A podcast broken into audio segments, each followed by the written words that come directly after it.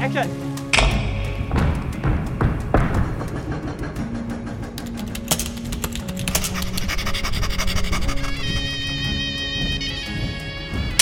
二至三，Take one。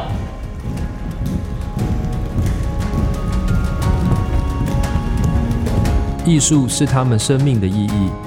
也改变了我们生活的风景。欢迎收听艺文大师好好聊。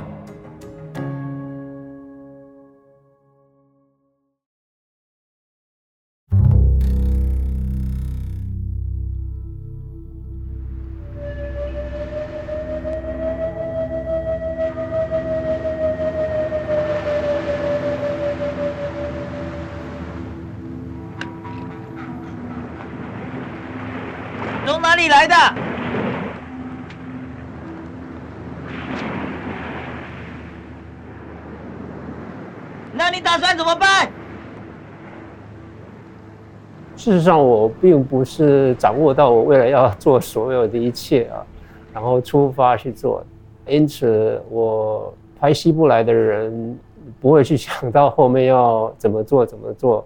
然后整理起来是有一个大方向，或者是说。有一个明显的态度，比如说历史态度，然后文化观点啊，或者是呃，应该怎么样去呈现族群这种想象，没有，呃，我并没有。非常实际的是解严，然后我不想留在美国，那我也放弃在纽约经营很久哈，包括当助理这样子很长的一段时间，后来自己开。专业摄影棚接这个美国的这些案子，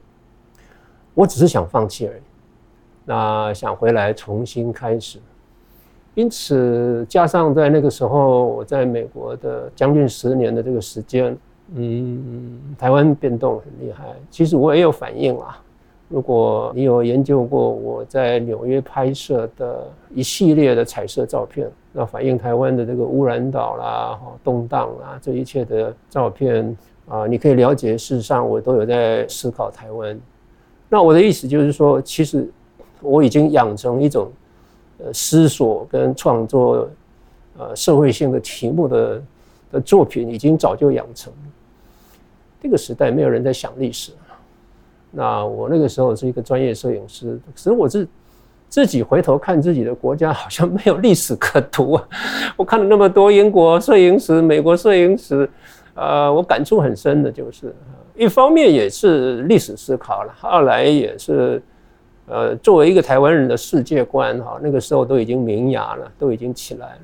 因此要谈台湾问题，我一回到台湾，我不会去拍大家习常拍的三合院。我在纽约那么久，你一定要有一个非常突出、杰出的题目，然后你切入的方法，你的工作都必须是不一样的。这个就叫创造，要不然什么叫创造？所以我也不仅仅是那么的所谓的电影人，所以我没有一般电影人的这种标准的经典的这个行为模式，我没有这个困难，因为我也走过很久的摄影，我也对艺术或者是艺术家的历史是蛮熟悉的，所以可变跟艺术创造这几个态度啊是清晰的。那我觉得。我拍希伯来人也不是说高声呐喊这个议题，不是，我没有那个兴趣做这种呐喊式的影片。不过就是都是埋伏的，都埋在里面。我举个例子，影片里面不是有一个亚维毛纳吗？我二零一二出 DVD 的时候是已经离开这个片子一九八九发行将近十三年。那么我把这个 DVD 就寄到伦敦去，给那个时候帮我这三部片子翻英文的英国影评人 Tony rains。后来他有机会来台湾帮忙其他的导演翻译啊，啊，去找我。那么在有空的时候，他坐下来问我一句话，他说，Bing Tran，你那个。”希伯来的旁白，那个雅威是不是圣经的名字？我说，Tony，这个需要你这个欧洲人花十多年才读得出来吗？因为雅威 W A H Y E H，在圣经里面呢是创造宇宙的人。所以我告诉你这一点，就是事实上还有很多没有被发现，我我都埋在影片里面。所以我不是那种直接政治诉求、历史呼吁、不公平不，我不是那一种导演啊。但是要你是不是有准备好，你才读得到我的讯息。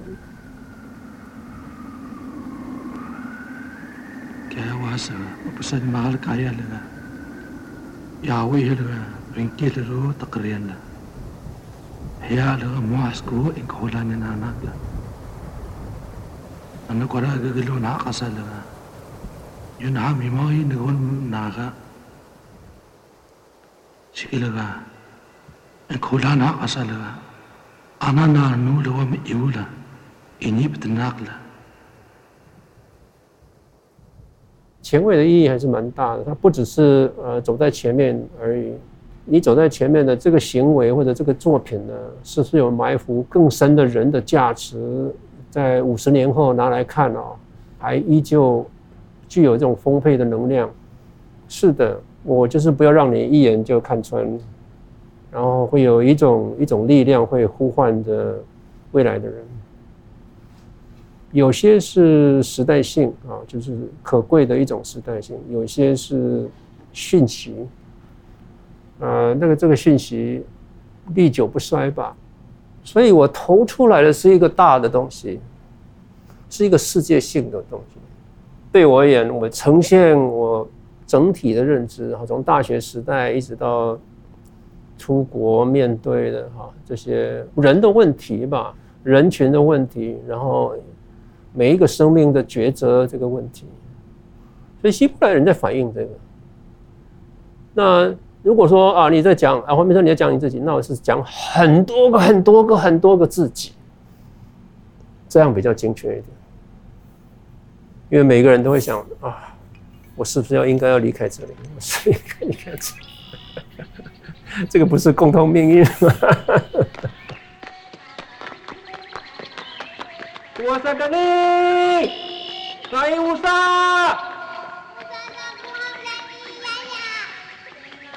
阿里，我是甘尼。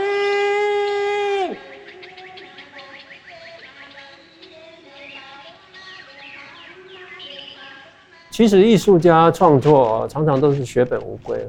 也不是只有拍片的人，所以这个不是问题。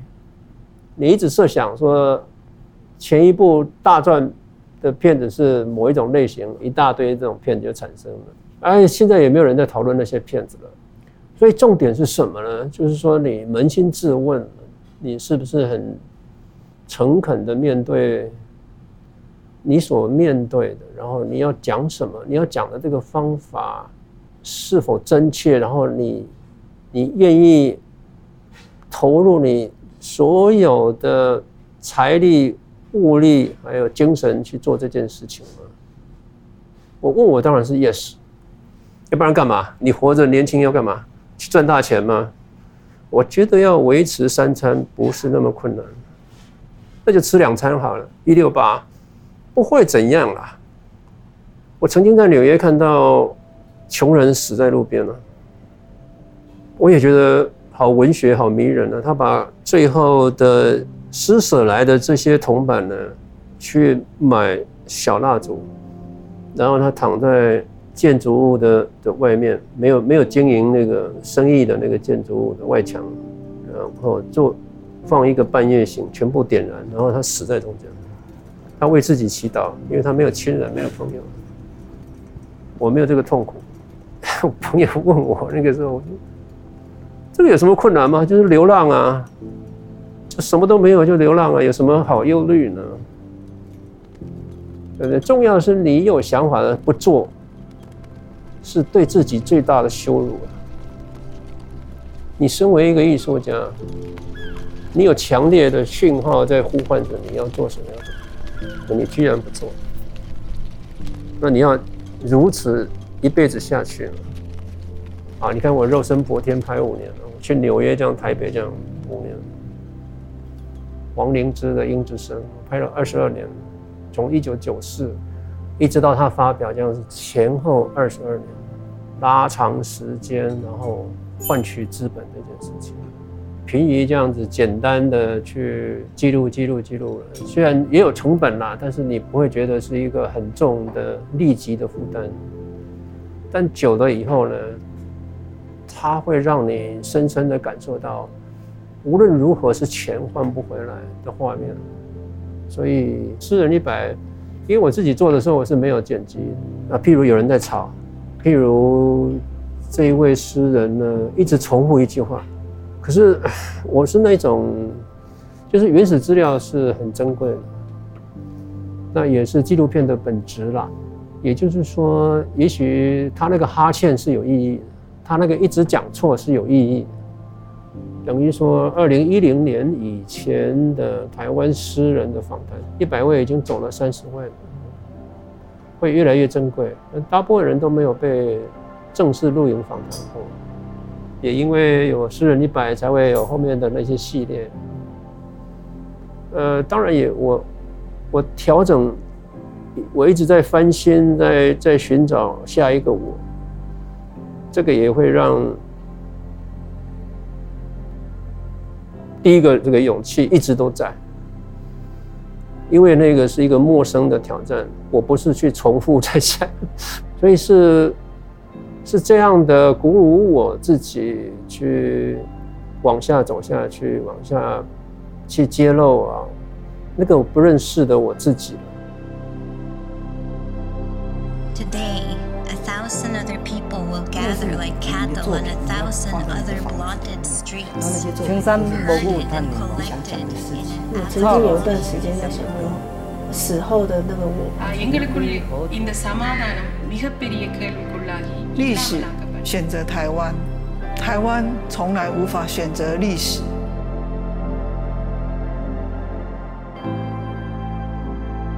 所以无无所谓了，因为我觉得我自己也很难被别人或自己分类，说我是属于什么，这个并不重要，重要是你做了什么。尤其这个时代证明，再一次证明，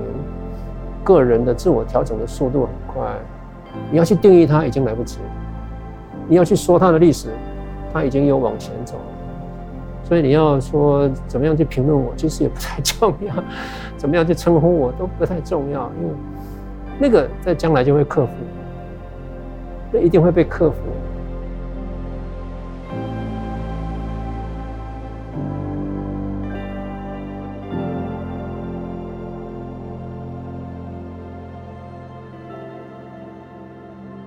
黄明川是以影像丈量历史的人。各位听众，大家好，欢迎收听国家文化艺术基金会节目《艺文大师好好聊》，我是本集的主持人谢佩妮。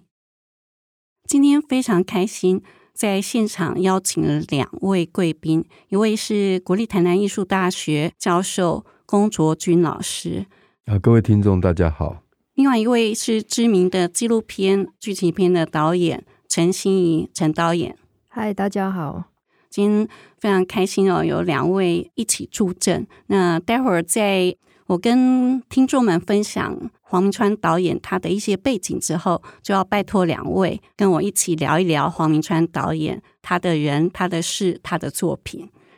那黄明川导演是什么样一个人？他是一位用视觉影像来丈量历史的人，但是用这么严肃的方式开场的话，恐怕大家都受不了吧。所以，让我们来谈谈他的这个背景啊。很多人都以为黄明川导演是双鱼座哈，特别是会觉得说他何其的这个浪漫。那为了拍前三部的剧情片，甚至倾家荡产三次，用他自己的话来讲，叫做死过三次。那这种浪漫的不可救药的部分，就会用他的星座来概括。其实大家误会了，因为晚报户口的原因，他是不折不扣的水瓶座。那我们当然可以理解说，今天。任何一个艺术工作者做一个这个叛逆、反叛或是革命者的这个精神是共同的性格。可是，如同很多朋友真正最近了解到黄明川导演的电影，是看了这个国家电影中心一开始的专题片子的这个放映，就是《致愤青》。所以就认为说，这个黄明川导演是这个愤青的代表。那当然，我对这样子的定义是有所疑虑。但是如果要谈到他的这个革命精神，在他一身反骨能够振聋发聩的这个部分，当然我们只能说他持续的数十年都依然是愤青。那黄明川导演。并没有走一般人希望的路。他在台大法律系毕业之后，并没有像当初所有的人这样来来来来台大，去去去去美国。即使他的这个父母亲以及兄长姐姐们最后都定居美国，那他还是在这个赴美十年之后，毅然决然的回到台湾。黄明川导演一开始也希望从事视觉艺术的学习，但是他在学习摄影跟石版画之后，最后却因为自修电影还有这个影像的结果，那透过书写，他得到了雄狮新人奖的评论的奖，之后也变成台湾第一位书写摄影史的作者。那之后，因为在电影院。做这种学习的这个经验，让他发誓要变成一位影像工作者。特别是在 MoMA 的这个电影奖的启发之下，他明白不是英雄一定要出少年，只要前三部片能够推出来，都算是新导演。于是黄明川导演在商业摄影工作室服务了相当一段时间，甚至成立了自己。收入非常丰硕的摄影工作室之后，一等到台湾解严，在一九八七年解严之后，他就变卖所有的家产，决定回到台湾来为他自己的这个土地来贡献。所以呢，洪明川导演从《西部来的人》、《破轮胎》以及《宝岛大梦》，连续为我们推出了三部独立制作的剧情片，改变了台湾的影史。后来大家都会通称这三部片子为“神话三部曲”。那今天我们特别邀请龚卓君老师，就是针对他这个剧情片的部分，先跟我们分享他的观察。我觉得佩妮讲得很好，就是啊，黄明川是用影像来制作历史的人哈。那特别在他的早期的三部片哈，就是九零年《西部来的人》。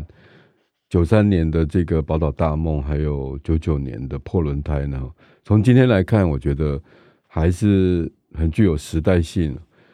比如说《西部来的人》呢，哈，就是在今天的后殖民啊，跟原住民的这样子的一个地位的问题来看呢，哈，那么它是以比较古老的泰雅语哈来进行叙事哦。我想重新去看这部片子，人都会感觉到。一种很巨大的冲击哦，就是他去叙说这样子的一个古老神话的这个部分呢哈。我们在比如说胡台丽老师呢哈，他拍的泰巴朗的这个纪录片里面，也是请部落老人来说这样子古老的故事哦。那我们居然在九零年就可以在这个电影里面哈看到，就是对于部落本身的破毁哦，还有。西部中心的这样子的一种观点的这种批判呢，哈，跟回到原住民主体的这样的一种可能性的叙事，哈，我觉得在奥花村的这个背景下面，我们很难说出来这究竟是一种怎么样的感觉，因为大部分我们人口都是汉人，那我们的教育啊、养成啊，哈，说的语言呢，哈，都是绝大多数从中国大陆移民来的这样子的一种。文化，但我觉得这部片子呢，哈，如果各位用心去看呢，哈，就是黄明川曾经说过，他比较爱的导演呢，不是希腊的安卓普罗斯，而是俄国的塔可夫斯基，哈。所以佩妮刚刚讲说用影像来书写历史哦，那我们也可以说他用影像来雕刻时光，但是这样的一个时光。其实在台湾有非常多不同的历史线跟时间线。我觉得对我来讲，最巨大的这样子的一个投射出来的新的方向呢，哈，就是原住民的时间线哈，究竟在台湾有多久了？他的这个宇宙观究竟是怎么样？哈，那我觉得回去看这样的一个片子呢，哈，特别在泰雅语的这样一个反复的叙事里面呢，我觉得这个剧本。据说是黄导他自己写的哈，就是这个神话的这些内容，我觉得非常不容易。那我们今天另外一个非常当代的主题，就是白色恐怖跟这个转型正义的问题。但九三年的这个宝岛大梦，我觉得有一定程度呢，触及到军事荒谬体制的这个问题哈。像最近台湾艺术界的马祖国际艺术岛呢，哈，其实也都是在。碰触这种马祖作为这样子一种代用品、冷战的牺牲品的这样的一个军事岛屿的荒谬性哦，那我觉得宝岛大梦很早就呈现出来哈，这样子的一个向度。那对像破轮胎，还有它后面其他的这些影像呢，我觉得另外一个很值得我们注意是黄明川的电影里面呢哈，常常会有一些对于地景的记录。比如说一些铜像啊，或者说一些纪念碑啊，或者说一些神像，这些移动性的这些文化的地景哈，那我觉得这个部分好像他对台湾主体性有完全另外一种想法，从原住民的，从这种荒谬的军事体制的，从各种变化不停的这种地景，我觉得这个部分在美学上面。我也觉得他比较接近塔可夫斯基哦，因为他应该是寻找着某一种信仰，而不是做一种知识分子式的这样一种自我反省哈。那所以我对他这三部片子的想法大概是这样子。那郭老师，您觉得说，除了剧情片之外，当然黄导在艺术纪录片方面的贡献非常的大嘛，哈。那您觉得从比较上的这个角度，不管从他的美学风格啊，或者说这个影音记录的差异性上，有没有什么独到的地方？我觉得他如果用雕刻时光，或是说用影像来书写历史呢，哈，最令人注目的部分就是他对于这种 WTO 以来哈台湾电影整个破毁，就是他已经被美国的八大系统完全取代哈，其实剩下的。大概就是一具尸体了，在这样的一个状况下，台湾电影还做得起来吗？那在黄岛的那样的一个时代呢，他用时间换取这个资本，所以他用非常长的时间呢去拍这些电影也好，跟这些纪录片哈，所以我觉得其实我每个部分去看，好像二零零四年这个装置艺术十年啊，或者说解放前卫啊，哈。这些非常经典的片，我都觉得有点叹为观止。所谓的用时间换取资本呢，我开一个玩笑话，他应该算是时间的管理大师。就是在九零年代到两千年，他应该花非常多时间去不同的地方拍艺术的现场。比如说，我们现在看一九九五年淡水河上的风起云涌了哈，我们发觉说，哇，他居然拍了台湾的第一个大地艺术季。是在忠孝桥跟中兴桥之间的沙洲河间地上面，有这么多重要的当时的艺术家都参加了。比如说，他拍这个嘉义的这个装置艺术节，有非常多重要的，像王文志啊，哈这些艺术家，呃，黄志阳全部都参加在嘉义当时的装置艺术节里面了哈。他跟城市的关系，他拍到的一些细节呢，哈，我觉得。令人叹为观止。我随便讲一个哈，就是一九九五淡水河上的风起云涌，大家可能现在印象都是记得这个吴中伟呢哈的空中破裂节。但我觉得这个片子精彩的地方不是只有那个部分，它有一个块面是在讲有一组人他要拉八百公尺长的白色布条，从中心桥拉到忠孝桥，要拉过去，但是太重了哈。所以他请这个消防队快艇来拉白布，拉到这个一半的时候呢，哈，那各位听众猜一下飘来什么东西？当时我们当然会说，其实淡水河是非常脏、非常臭、非常多垃圾的一条河，但是它当时飘来的几乎是纪录片不可能出现的一个东西哦，就是一具尸体，在他的纪录片里面，那是一位中年女性。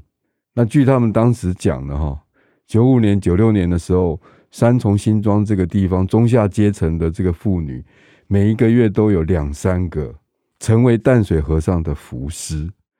你就觉得说这个黄导很怪，他会用他的时间去把这些所有的细节留下来。那更不要讲说诗人的口音，他们如何去念白他们的这种诗歌哈。所以就。艺术家在现场怎么装置他的作品？艺术家有什么想法？我们今天已经没有办法想象九五年、九六年当时的黄海明刚从法国要回来的时候，他在想些什么？可这些纪录片里面有，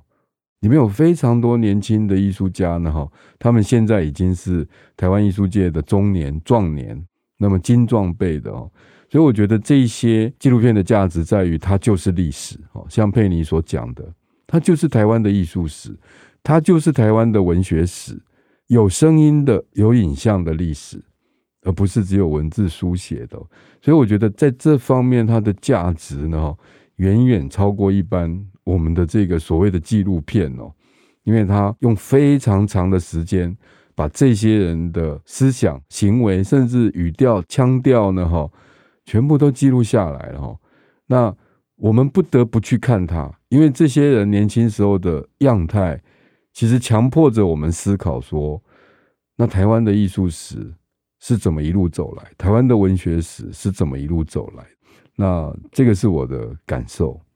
的确，黄导有一件事情很了不起哈，就是一般的导演大概片子剪出来之后，其他这些毛片啊、母带啊，或是 NG 片全部就作废啊，但是他用他自己的力量把这种成千上万小时啊留下的记录啊都保存。那第二个部分呢，就是刚才龚老师已经提到，他是主动去拍片去做记录，不会等到被委托才开始来思。考，所以以比方说林双布的这个纪录片，但最后剪出来不到一个小时，但是那是从四百多个小时完成，或者说这个黄灵芝的《音之声》是整整跟拍了十七年，那这个部分的从权然后再来精简，而且在。未来的使用过程当中，可以串联，真的是很了不起的事情。那所以，其实黄导带出了很多精彩的电影人，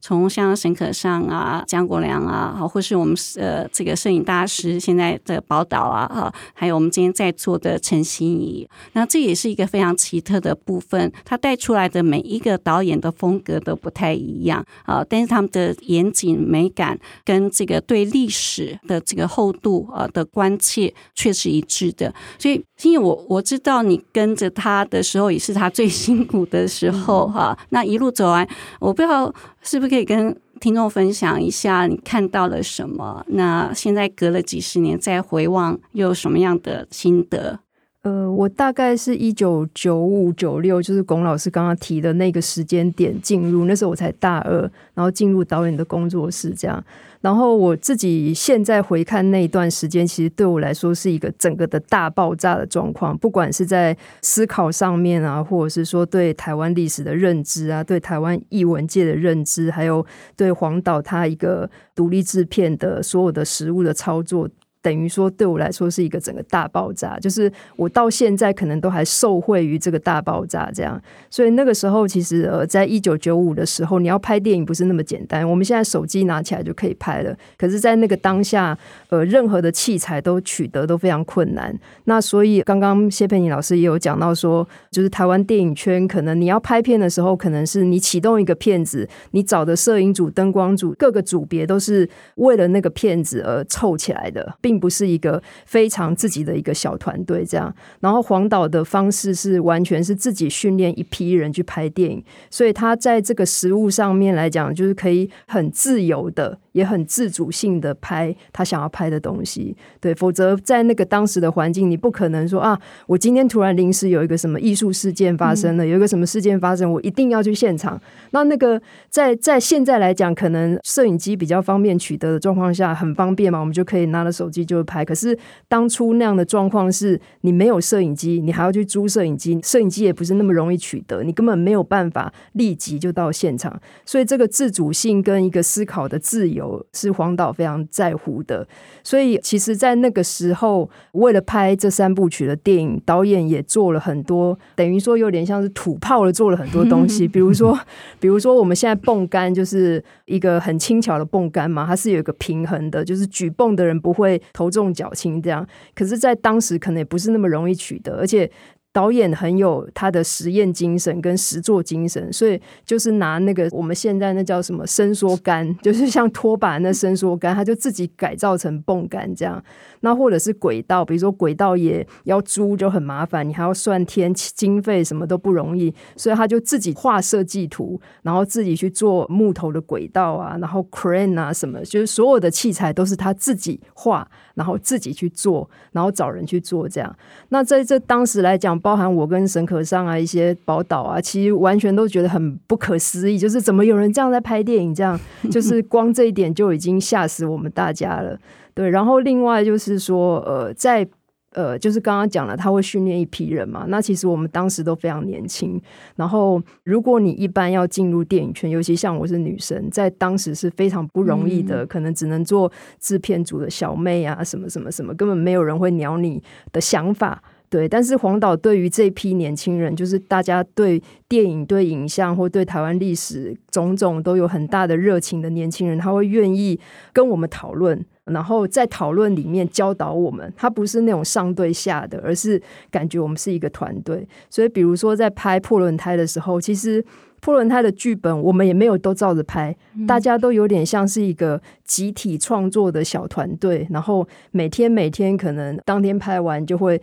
当晚就准备了很多酒，大家就开始喝酒，然后讨论今天拍了什么，我们明天可以拍什么，然后哪里该检讨，就是。等于说，一小步一小步一小步的把这个团队凝聚一个很强大的共识跟创造能力，就是每个人的创造能力都贡献出来的时候，那个东西是很巨大的一个能量，这样，所以整个片子是有点这样拍成的。那我还记得，其实黄导应该背负了非常大的压力啦。可是，在我们年轻的工作者，就是我们跟着他，就是有一个精神的领袖，跟着他一起拍片的过程里面，好像从来都不觉得他有很身上有很大的压力，不管是金钱啊，或者是各种压力，好像很少看到。甚至比如说破轮胎去花莲拍摄的时候，那周美玲导演也跟着我们去嘛，那时候来帮忙，然后他就有一天就问黄导说。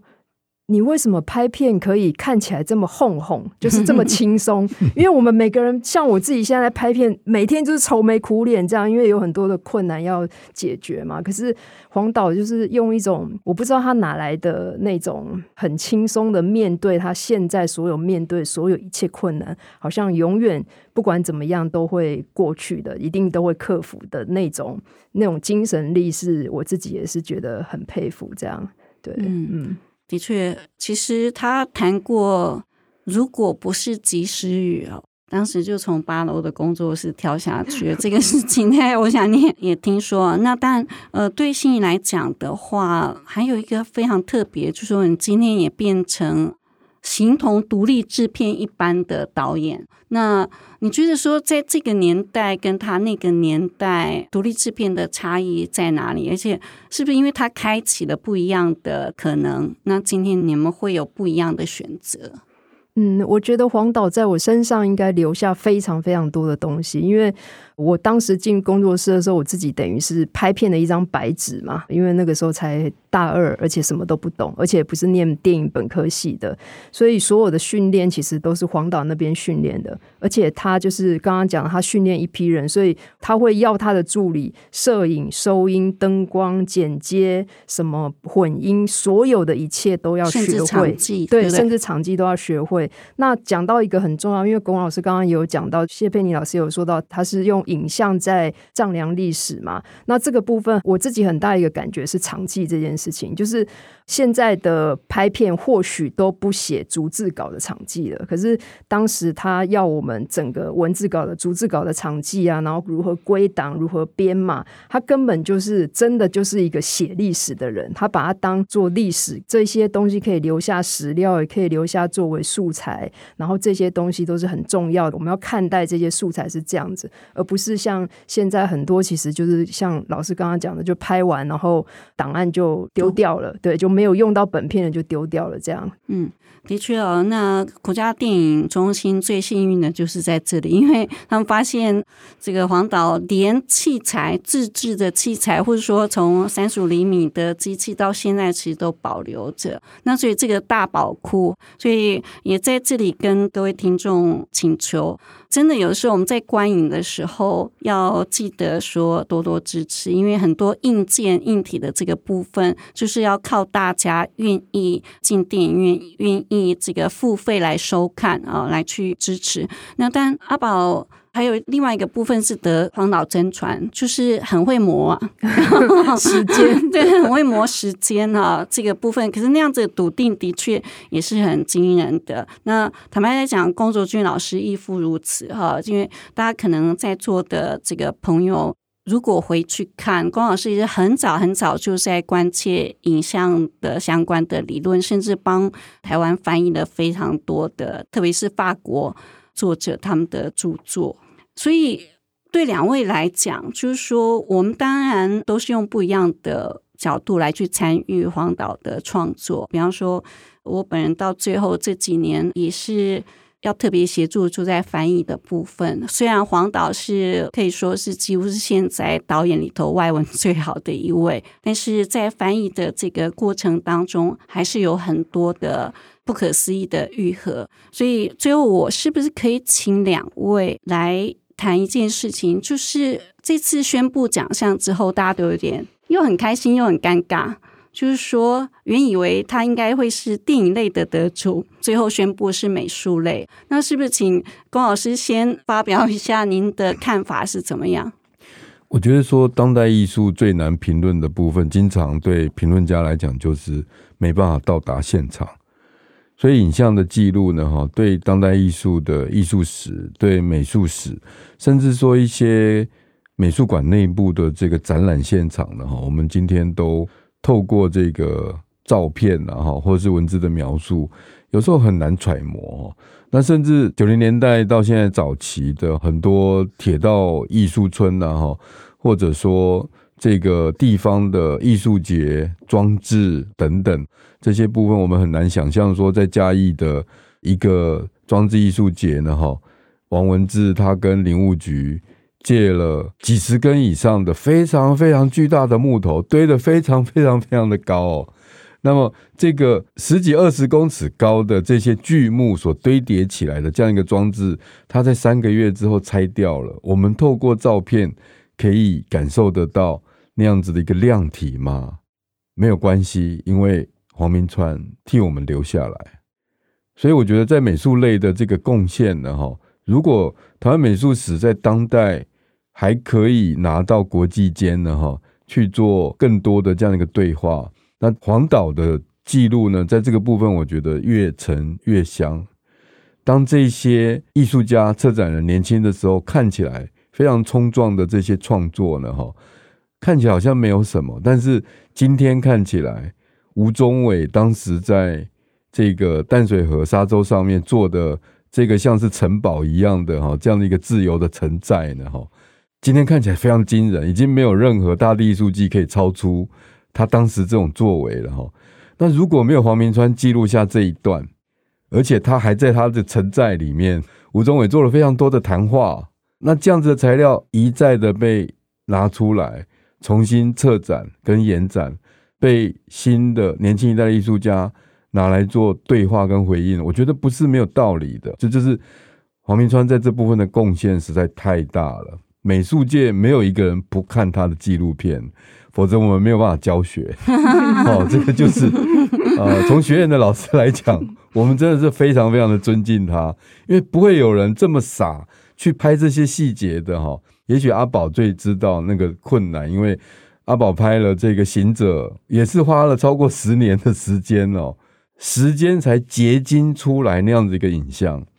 那黄导要及时性的拍这么多不同的艺术节，十几二十年这样子拍下来，不同的诗人、不同的艺术家，在不同的地点去做不同的事情了哈。那这样子慢慢的时间的结晶，我们就看到一个一个策展人他真正的精神的轮廓，